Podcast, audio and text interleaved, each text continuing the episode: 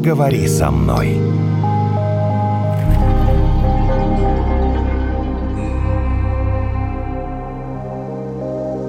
Евгений, ты готов про чувства сегодня?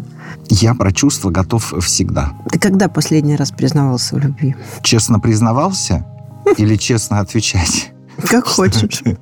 Я поняла, тебе нужно время подумать. То есть давно, да? Я не знаю, или может Что быть такое сколько раз. признание в любви? Что это обозначает? Я пришел тебе и говорю, я тебя люблю. А мы с тобой 20 лет уже вместе живем, а я такой приперся и говорю, я тебя люблю, отличная яичница, я пошел на работу. Так, ну, Так что ли, что? А я не знаю, ты меня спрашиваешь, как в твоей интерпретации, это как у тебя в жизни происходит? Ну, Я вообще не считаю нужным говорить о чувствах. Так, Ну а зачем? интересно. Ну, надо что-то делать, а не говорить. Знаешь, сколько я видел балаболов и балаболов. Болтунов. Ха-ха. Следует ли говорить о чувствах и как о них говорить, если все-таки следует? Сейчас мы попробуем разобраться. К нам пришел психолог Андрей Филиппов. Здравствуйте, Андрей. Здравствуйте. Вы давно говорили о чувствах? Я постоянно на своих сессиях говорю о чувствах и стараюсь их Причем уловить. здесь ваши сессии? Ну, при чем Здесь про ваши ваш опыт. сессии? Вы имеете в виду, что я кому-то говорил о Да, своих вы чувствах? пришли и своих- сказали, дорогая, я тебя люблю. Но только честно, не так, чтобы вот добиться какой-то цели, а вот по- честно. Это было очень давно. Вот. А нужно напоминать, наверное. Я вот к своему коту каждое утро говорю, какой он красивый.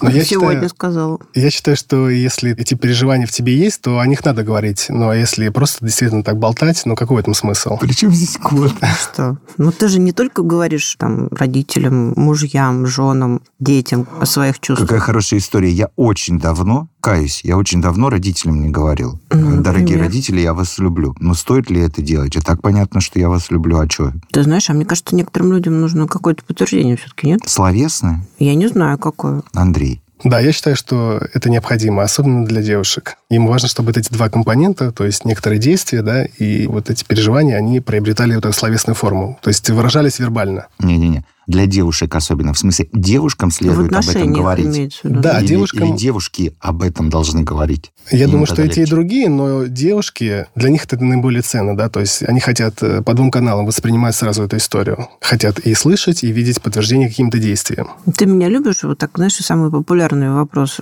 женщины по утрам своему другу, приятелю, мужу. И по вечерам. по вечерам. Ну, у кого как... Не, а как ты ответишь на этот вопрос? Ты меня любишь? Что ты скажешь? Нет. Как? Ну, тогда Ну как? что? Ну, до свидания. всё. А Ну, как а зачем нет? такую ерунду спрашивать тогда? Ну, видишь, это важно, нам говорят. Важно же? Как правильно? Или, а нужно такой вопрос задавать? Или что? Нет, Или не ждать, нужно. чтобы Я сам тебе психолога оста- а вот сейчас отвечу. Не надо вот докапываться. Вот ты меня любишь, ты меня любишь, ты меня любишь. Не надо. Может, плохо закончится. Ну, для кого-то это важно, да, кто-то вообще предпочитает об этом умалчивать, кто-то боится об этом говорить. Различные бывают исходы. Давайте так. Что обозначает, когда девушка, жена, партнерша у тебя постоянно... Мгм. Ты меня любишь, ты меня любишь. Ну, это скорее говорит о том, что она не уверена в этих чувствах их и ищет этому подтверждение какое-то. То есть мы как-то неправильно говорим об этом, или мы не то делаем, или она просто ищет себе другого в этот момент. Что? Я думаю, что в этом случае может что-то пойти не так, и она потеряла некоторое вот это ощущение и пытается каким-то образом его восстановить или что-то себе там прояснить, как бы, да. То есть это очень часто бывает, вот эти позывы «скажи мне, скажи мне», это когда человек уже теряет некоторые ощущения, да, любви, влюбленности, вот эти чувства. Когда он их потерял, он может начинать их искать. Ладно, оставим влюбленных в покое.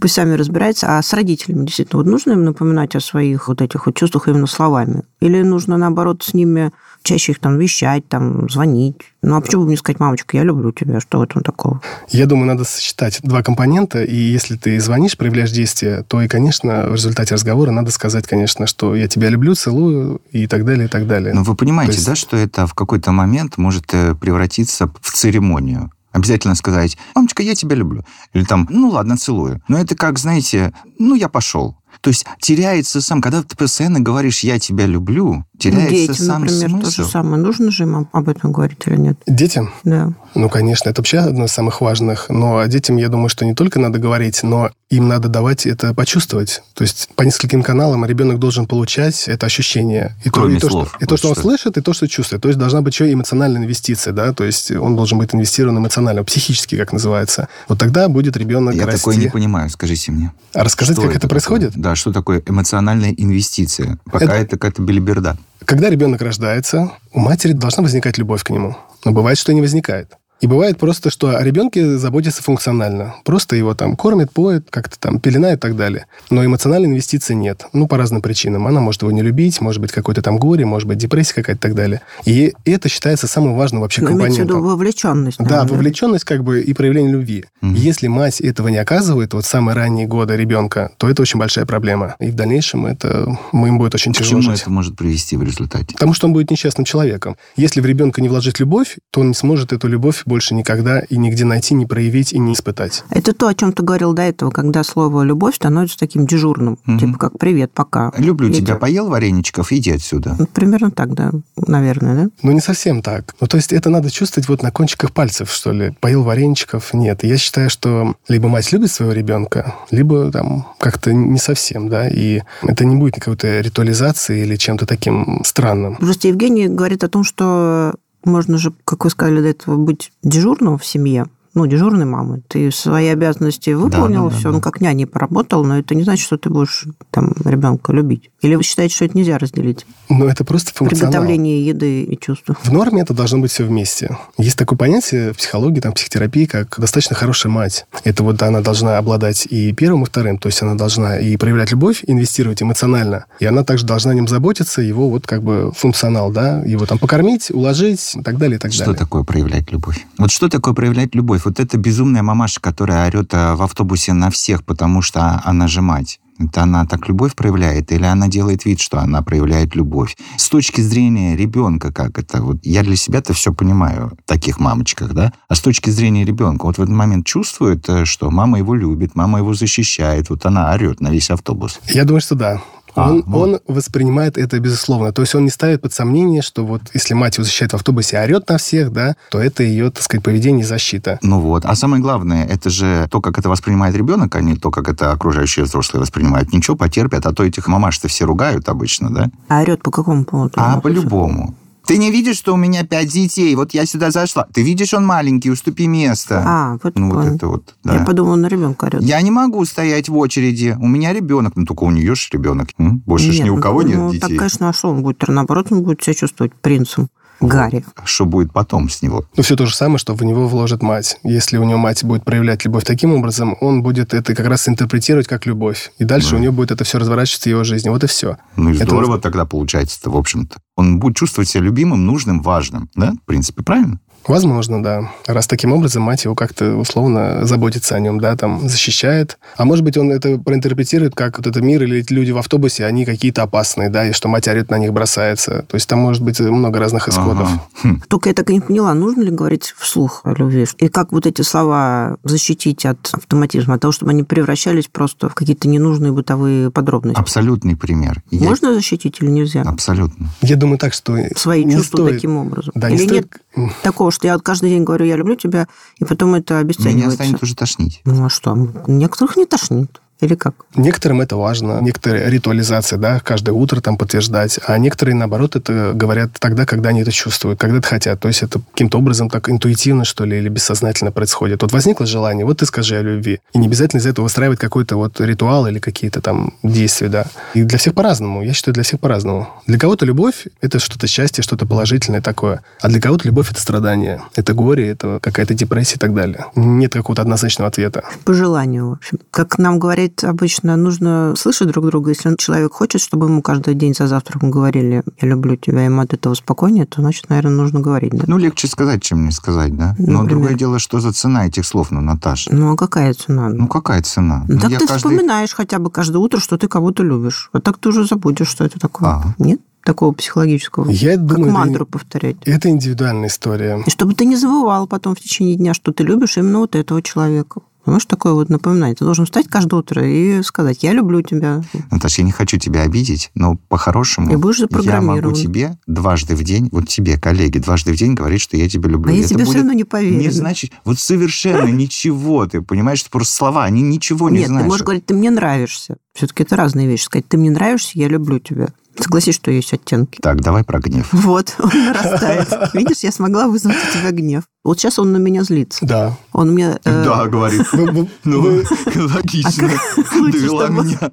Вот он должен сказать, ты меня бесишь. Должен сказать он? Да. Нет, это вопрос. Должен ли А, я должен ли? свои эмоции негативные Мгм. каким-то образом. Не пилить меня взглядом, Взглядом. да, уже подойти и сказать, ну, достал, и уже хватит, ты меня раздражаешь. Или я тогда вообще обижусь. Но я не думаю, что кто-то кому-то что-то должен. Вы как решите внутри у себя, хотите проявлять, хотите нет. То есть, по сути, вы можете подавить эти эмоции, да, и оставить этот гнев в себе, если Наталья вас его вызвала. Но тогда это может привести к каким-то, условно, там, неприятным последствиям. Это может какой-то психосоматике там отразиться и так далее. Ну, то есть, принято так считать, что вот эти эмоции, особенно гнев, ярость, они, если они подавляются, если вы их не выражаете каким-то образом, да, то они превращаются в аутоагрессию и разрушают самого человека. Ну, то есть, вас, например, да? Например, меня раздражает, когда кто-то, ну, не меня лично, вот абстрактно, какой человек громко ест яблоко. Я должна к нему подойти и сказать, слушай, ты очень громко ешь яблоко. Он возьмет и обидится. Может, у него зубами проблема. Или я должна как-то себе это тревогу спрятать. Но это вы уже будете сами решать в определенные как Нет, бы, тут надо ситуации. к этой задаче добавить э, степень близости с этим человеком. Это твой сын, это твой муж, это твой коллега, это какой-то чувак э, в метро. То есть вот зависит, мне кажется. То есть ты кого имела в виду в этот момент? Ну, я имела в виду абстракцию, но да, я согласна, что нужно разделять. Мужу надо говорить, Перестань чавкать. например. Закрой рот.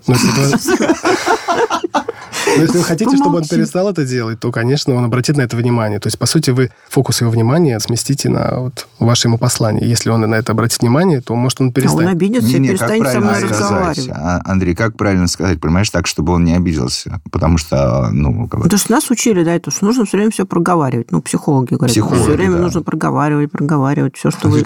Любимый, перестань, пожалуй, стачавкать, как свинья. Я не знаю. Но вы же лучше знаете своего мужа, поэтому вы сможете подобрать какие-то, условно, обтекаемые формы для этого, А мне чтобы... кажется, тут как не скажешь, все равно человек обидится. Ну, пускай обидится, что вы боитесь его обидеть. Конечно, а как? А не надо разве бояться обидеть? Ну, обычно боятся обидеть люди с таким зависимым поведением, что ли, знаете, всего избегают, и, ой, я тут промолчу, здесь не скажу, так не поступлю, обижу человека. Это может свидетельствовать о том, что вот человек как-то вот очень сильно может зависеть от мнения других и вообще иметь такой зависимый как бы характер. Ну, вообще, считается, что лучше не всегда говорить правду в лоб. Ну, конечно, нет. Вообще, если люди, которые говорят правду в лоб, это достаточно жестокие люди. Это, по сути, это вот такая И им прям... самим очень тяжело.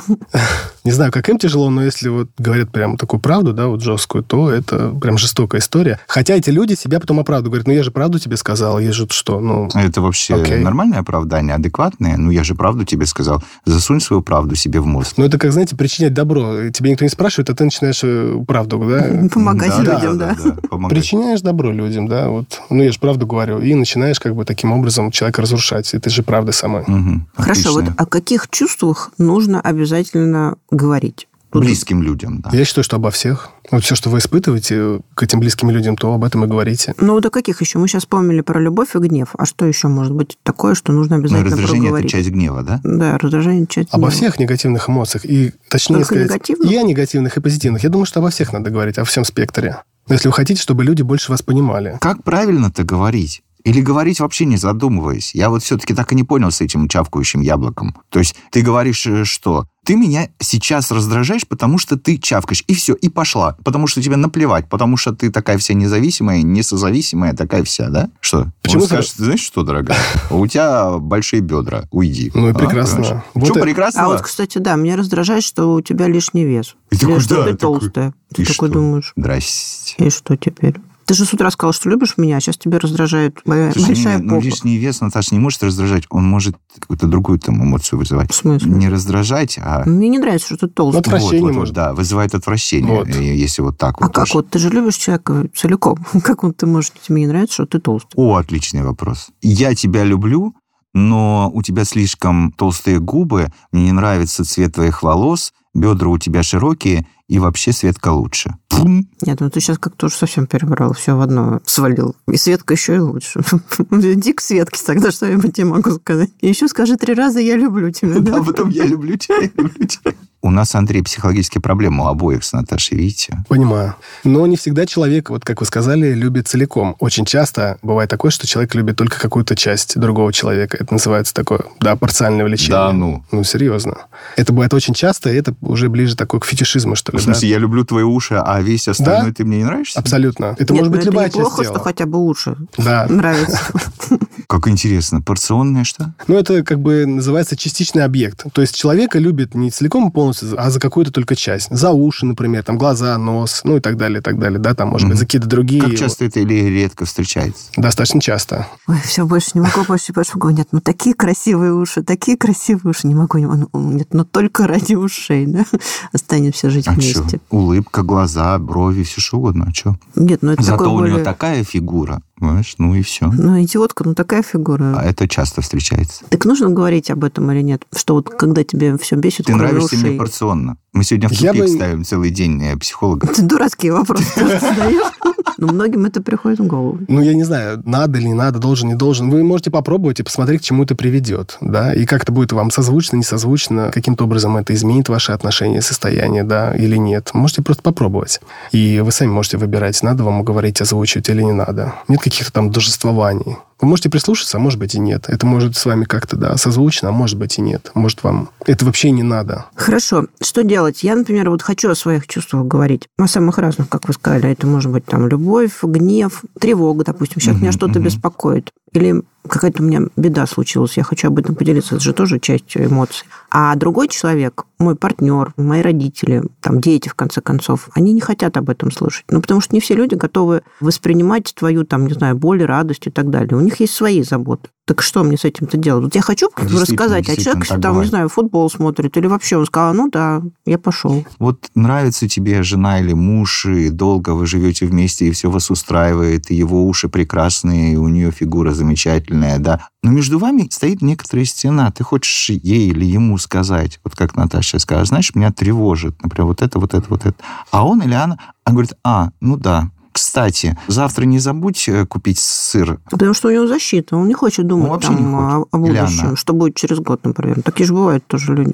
Но это печально. Ситуацию, которую вы обрисовали, то, по сути, здесь второй человек, как бы, он номинально, что ли, да, но мы живем, все у нас окей, но ты там со своими эмоциями оставайся где-то там вдалеке, да. Мгм, А у меня своя история. мгм. Вот сыра не забудь купить там, окей. Мгм. Это печальная история, это говорит о том, что нет какой-то эмоциональной связи, и вообще, по сути, это вот что-то такое прям вот, просто номинальные Нет, какие-то может быть, отношения. она есть. У них там есть какие-то общие там путешествия, впечатления, дети, в конце концов. Они вот тут, они, может быть, идеальны. Но человек не хочет твои эмоции на себя принимать. Или, например, второй человек, наоборот, слишком эмоциональный. Вот он приходит каждый день после работы, ему нужно рассказать все, что произошло. А его партнер А второй устал. тоже приходит с Да. работы, Он понимаете? У хочет него тоже много всего прочитать. произошло. И так каждый день повторяется. Он устраивает такой, как бы, ну, барьер. Такое очень часто бывает. А потом тут идет к Часто, да? психологу и говорит, а нужно проговаривать свои чувства, нужно проговаривать, что вас беспокоит. Да не хочет человек слушать все, что меня беспокоит. Ага, У ага. А во свои- всем остальном устраивает. Вот в чем главная Ну да. проблема. Во всем остальном-то устраивает. Понимаешь, просто не хочет включаться Его даже эмоционально. ничего не раздражает. Как заставить себя услышать? Заставить, я думаю, что невозможно.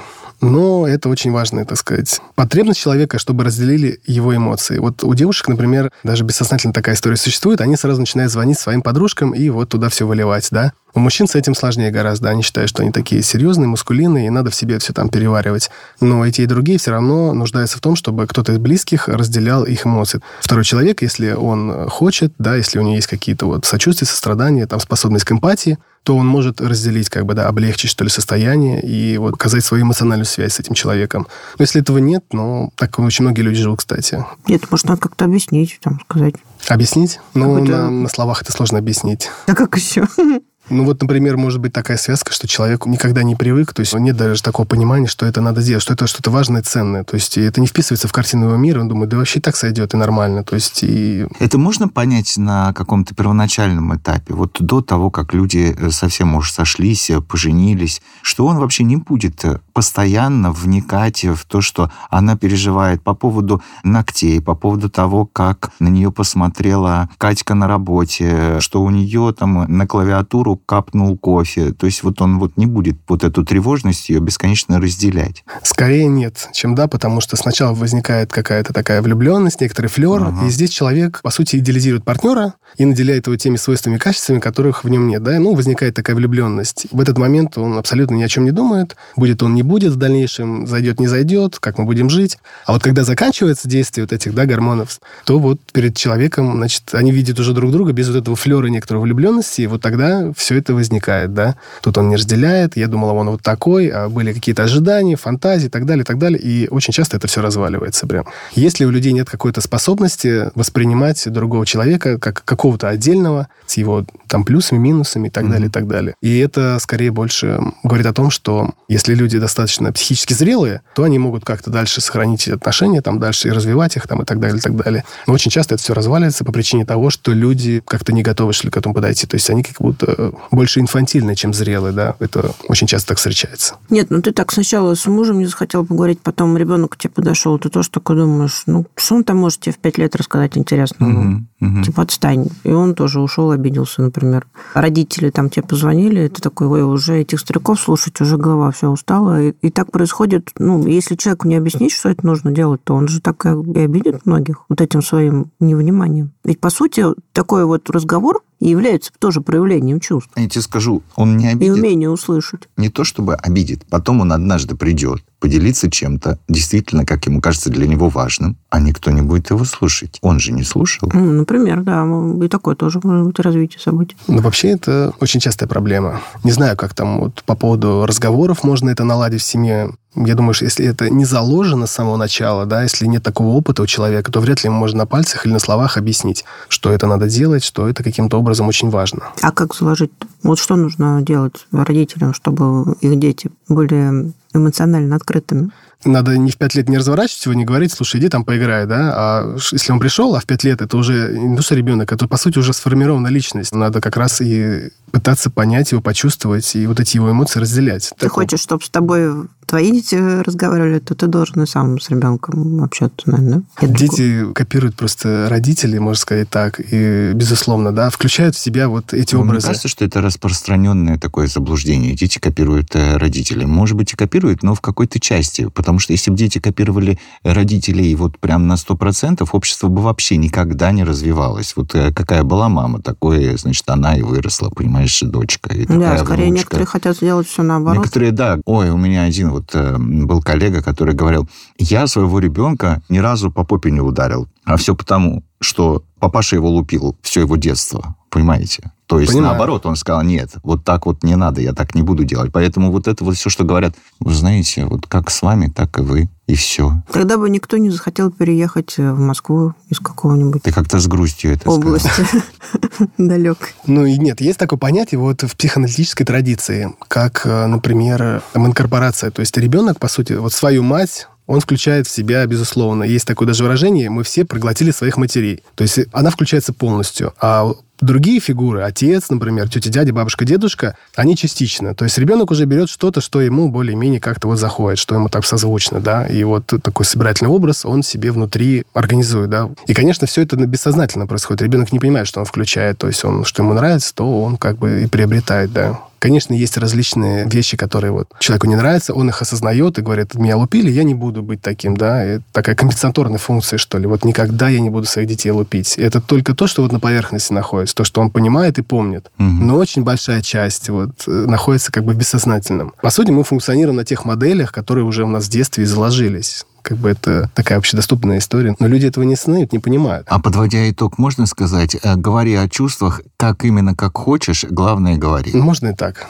А я бы вот такой итог не сделала в нашей беседе. Не, из а нашей ты какой беседы. Бы? А вот я как-то теряюсь даже. Я так, и не... так надо говорить о чувствах? Я пожимаю плечами в данный момент. Ага. Но, по думаю, крайней мере, все-таки я осталась при своем мнении, что коту я буду продолжать говорить, какой он прекрасный, красивый и умный кот на свете. Одному коту в Москве точно повезло. Ну, я за то, чтобы, по крайней мере, детям, по родителям, а. мужьям нужно говорить. А вот там друзьям, коллегам не знаю. Тут уже выбирайте, выбирай сам. Угу. Ты-то, я подумаю. ты что для себя? А, я подумаю, я пойду выбирать. Я пока... Выбирать коллег, кто достоин, кто нет. Мы благодарим психолога Андрея Филиппова, который был сегодня гостем подкаста «Поговори со мной». С вами Наталья, Евгений. Встречаемся через неделю.